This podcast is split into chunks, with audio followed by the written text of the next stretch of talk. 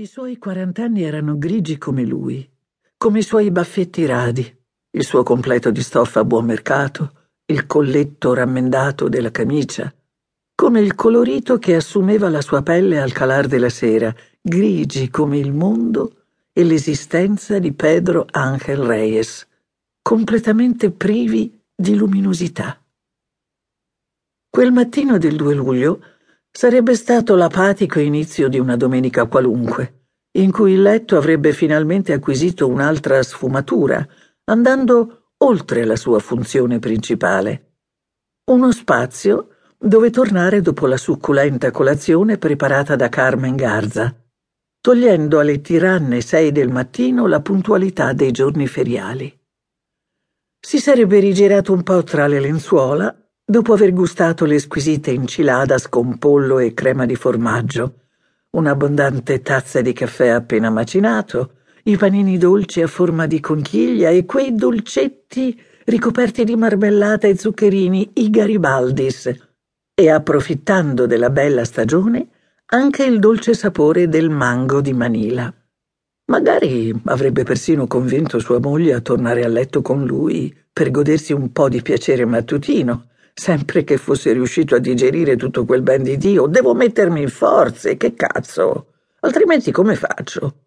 Prima di affrontare l'ormai noto dilemma di come riuscire a farla divertire nei giorni festivi, dato che i soldi sono così pochi, lei è così esigente e io così noioso. Le discussioni domenicali tra Carmen Garza e Pedro Ángel Reyes erano prevedibili come il lunedì che seguiva, tangibile e ordinato. La noia in agguato, implacabile, manifesta, si infilava come una folata d'aria malsana nel salotto pieno di mobili di legno di pino e di velluti. Quel giorno però era il 2 luglio, una domenica diversa per tutto il territorio messicano, e Pedro Ángel Reyes aveva finalmente un compito straordinario da portare a termine. Le sue abitudini avrebbero preso una svolta.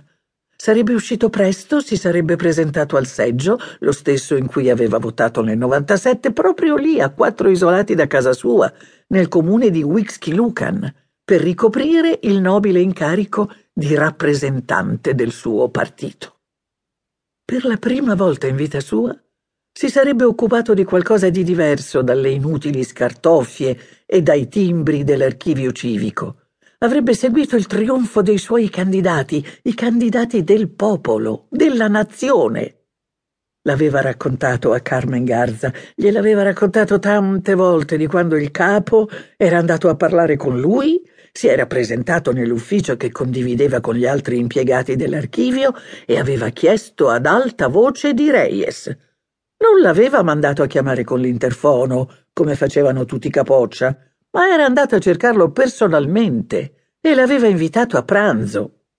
Allora erano usciti insieme e si erano fatti un paio di tacos nel chioschetto all'angolo, lui e il capo. Carmen Garza non gli aveva creduto. Perché quello dovrebbe perdere tempo con un buon a nulla come te? Aveva domandato con lo stesso tono odioso con cui ostentava il suo cognome così messicano, così diffuso dall'oligarchia del nord sino agli indios Kikapus, quelli che erano riusciti a sfuggire alla persecuzione degli Yankee sui grandi laghi, dove tutta questa storia ebbe inizio. Pedro Ángel Reyes si era astenuto dal riportarle tutta la conversazione con il capo, Aveva una promessa da mantenere lui. Come era difficile però tenere la bocca chiusa. Se avesse parlato magari quella vecchia stronza non l'avrebbe più disprezzato tanto. Comunque le aveva raccontato che sarebbe stato il rappresentante del partito il giorno delle elezioni.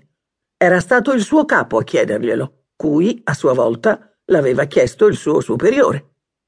Perciò lei gli preparò una bella colazione quella mattina presto perché lui potesse andare tranquillo a compiere il suo dovere di cittadino.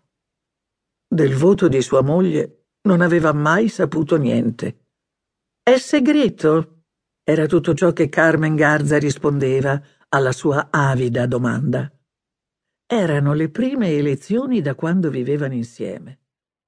da quando ti interessa la politica?